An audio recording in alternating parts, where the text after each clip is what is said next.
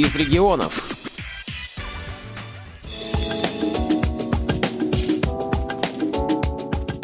Движение «Экстрабилити. Новые возможности» объединяет общественные организации инвалидов, а также некоторые учреждения, в том числе и медицинские. Зародилось движение в Екатеринбурге, но организует творческие рейды и в другие города. Дни инклюзивного общества «Экстрабилити. Новые возможности» прошли в Воронеже. И во второй день площадкой стала Воронежская областная специальная библиотека для слепых имени Короленко.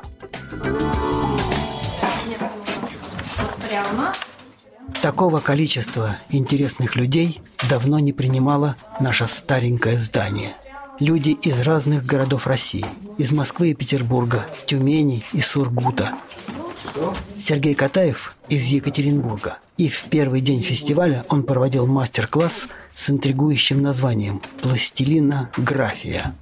Разделил людей на две команды, им одевали маски, и они вслепую должны были вылепить доктора будущего. Они это делали командой, это активно, интенсивно обсуждали, лепили, склеивали, соединяли, потом презентовали, потом снимали маски, смотрели, что у них и получилось. Нет, был дикий восторг у них у всех, да. Кстати, ваших слепых спросите, попадался ли им в руки мои учебники, у меня их более двадцати для слепых по компьютерной грамотности. Моя основная забота – обучать незрячих людей компьютерам и сенсорным устройствам. Около двадцати учебников написал именно по компьютерам.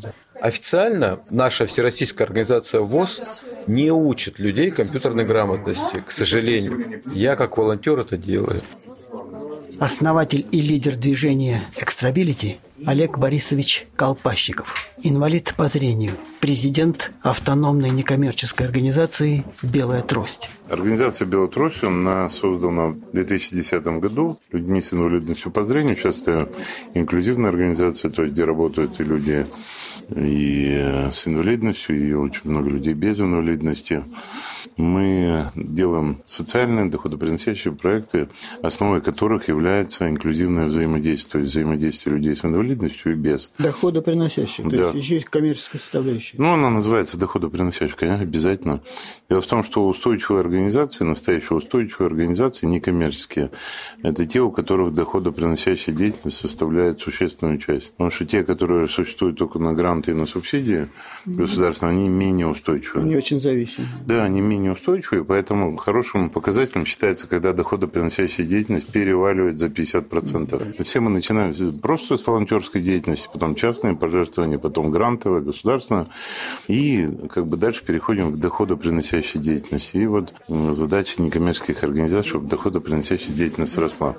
Мы продвигаем философию экстрабилити, это дополнительные способности, которые впервые открыты у людей с инвалидностью. Мы поняли... То есть по вашей публикации я понял, что люди с ограничениями имеют дополнительные, дополнительные способности, которые надо развивать. Да, да. И использовать во взаимодействии с людьми без инвалидности. И в этом суть всех наших мероприятий.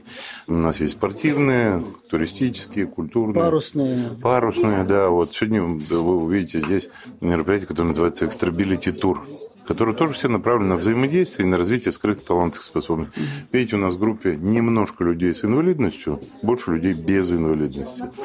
Что такое экстрабилити-тур, Олег Колпащиков объяснял уже со сцены.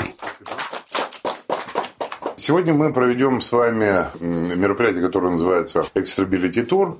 «Экстрабилити-тур» – свежий проект, ему около года. Это экскурсии в учреждения с оригинальной, уникальной организационной культурой. Мы подбираем эти учреждения на контрасте. Одно некоммерческое, допустим, другое производственное.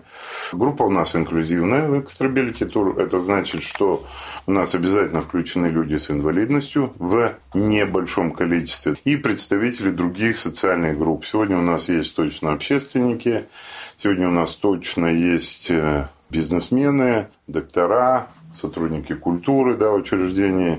Вот в такой инклюзивной группе мы не просто посещаем учреждения, мы выявляем системные ценности учреждений по специальной технологии. Напомню, что такое экстрабилити. По-английски человек с инвалидностью называется disability, dis лишенный, ability способности. Но когда человек ограничен в физических способностях, у него развиваются другие, которые касаются его личности. Мы во взаимодействии начинаем раскрывать в себе скрытые таланты и способности, и в этом смысл инклюзивного взаимодействия. Но вот сотрудники библиотеки начинают знакомить гостей со своей работой. Мы достаточно активно занимаемся в библиотеке издательской деятельностью. У нас есть очень творческие читатели, которые сами пишут стихи. И мы издаем такие сборники их стихов. Плюс у нас ведется аудиоработа и записи аудиокниг. У нас есть своя студия записи. Одна из главных функций нашей библиотеки также социокультурная реабилитация. Это позволяет лицам с ограниченными возможностями стать как зрителями, так и непосредственно участниками конкурсов. Так, ежегодно у нас проводится конкурс на лучшего чтеца по системе Брайля. Этот конкурс в двух возрастных категориях. Школьники проходят и среднего и старшего возраста. Всегда выявляется победитель и получают призы. В другом зале гостям показывают тактильные рукодельные книги. Ко мне приходят на занятия дети. Мы развиваем мелкую моторику рук и, конечно же, образное представление о предметах, об окружающем мире. Ну, использую я в своей работе тактильно-рукодельные книги. Могу показать вам книгу. Да, тактильно-рукодельная книжка. Вы передайте друг другу. Некоторые из гостей, зрячие, специально надели повязки на глаза, чтобы понять, как воспринимают информацию люди без зрения. И вот знакомимся с тактильной книгой, сказкой про дюймовочку. Вот это листик, такой болотный листик, значит, это листики, на которых листики. Удается понять, что вы ощупали? Ну, что-то, да, что-то чувствует такое вот шершавенькое. Что? Вот что? А, это лягушка, да? Это лягушка, да. А вот чуть вверх рукой тут камыш. И вот лист кувшинки. Угу. Это... Листочки какие-то, да? И это цветочек. Ну, а вы пальцами чувствуете? Конечно, у меня, кстати, на руках очень окончания нервные. Ну, поскольку вы человек цветочек, все-таки да? зрячий, вам, наверное, не так легко это все. Как вас зовут, кстати? Парамонова Екатерина Юрьевна. Я эрготерапевт в реабилитационном отделении. Художник Борис Хоханов из Екатеринбурга проводит мастер-классы «Живопись слепых». Называется перформанс «Живопись слепых» или «Живопись слепую». И вы не инвалид по зрению? Нет, конечно. Ну, просто очень интересный перформанс. Сделан не для того, чтобы слепые прикоснулись к миру зрячих. Ни в коем разе.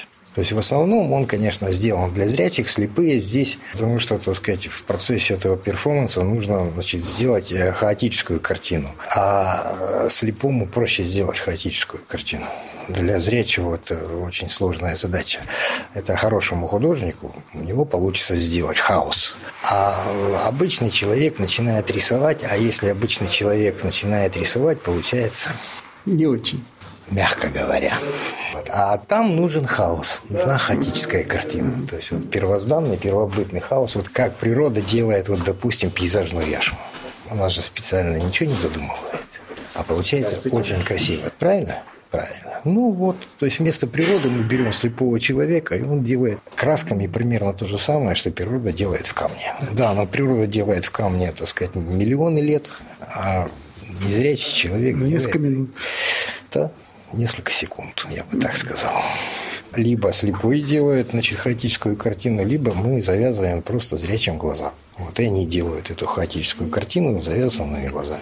Ну и, наверное, это помогает зрячим понять менталитет слепого. Нет, это не помогает Нет, зрячим это не, это не понять менталитет слепого. Это помогает зрячим понять менталитет свой. Потому что это пол перформанса. А вторая половина перформанса – это увидеть там, значит, какие-то образы, их доделать. Без повязки? Уже без повязки.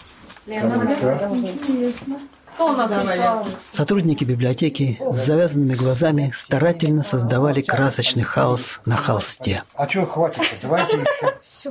Еще давайте. Чего вы? Можно поэнергичнее, можно постучать вот так вот. Что вы прямо... Все, там ничего нету. А потом... Все, спасибо. Снимайте повязку, смотрите на свою охру.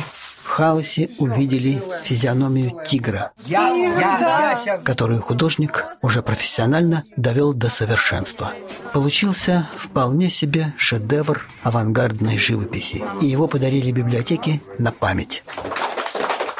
Пришло время подводить итоги экстрабилити-тура. Как сформулировал лидер движения Олег Колпащиков, выявление системных ценностей. Ну что, начинаем с группы поведения. Очень сдержанная жестикуляция, то есть э, как будто жест упирается в какую-то стеночку, mm-hmm. то есть не доводится до конца, mm-hmm. очень вот близко к себе. Люди контролируют себя прям вот четко. Mm-hmm. А, речь э, учительская, mm-hmm. смотрят в глаза, стараются зрительный контакт установить, сохранять. Mm-hmm.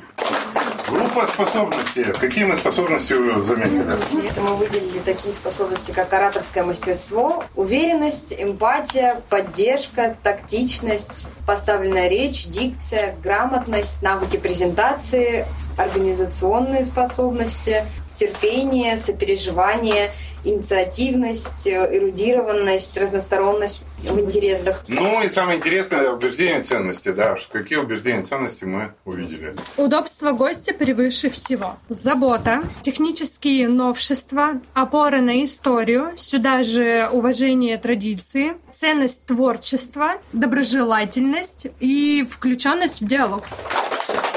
В заключение директор библиотеки имени Короленко Альбина Николаевна Милованова сказала: спасибо, что вы нас заметили. Мы, конечно, ну, немножко переживали, но все-таки для нас это был просто наш рабочий день. Приходили читатели, и сейчас вот они присутствуют.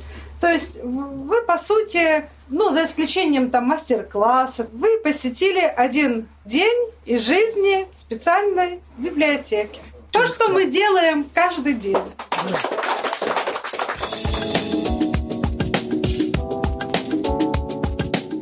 Сергей Сыноров для Воронежской областной специальной библиотеки для слепых имени Короленко.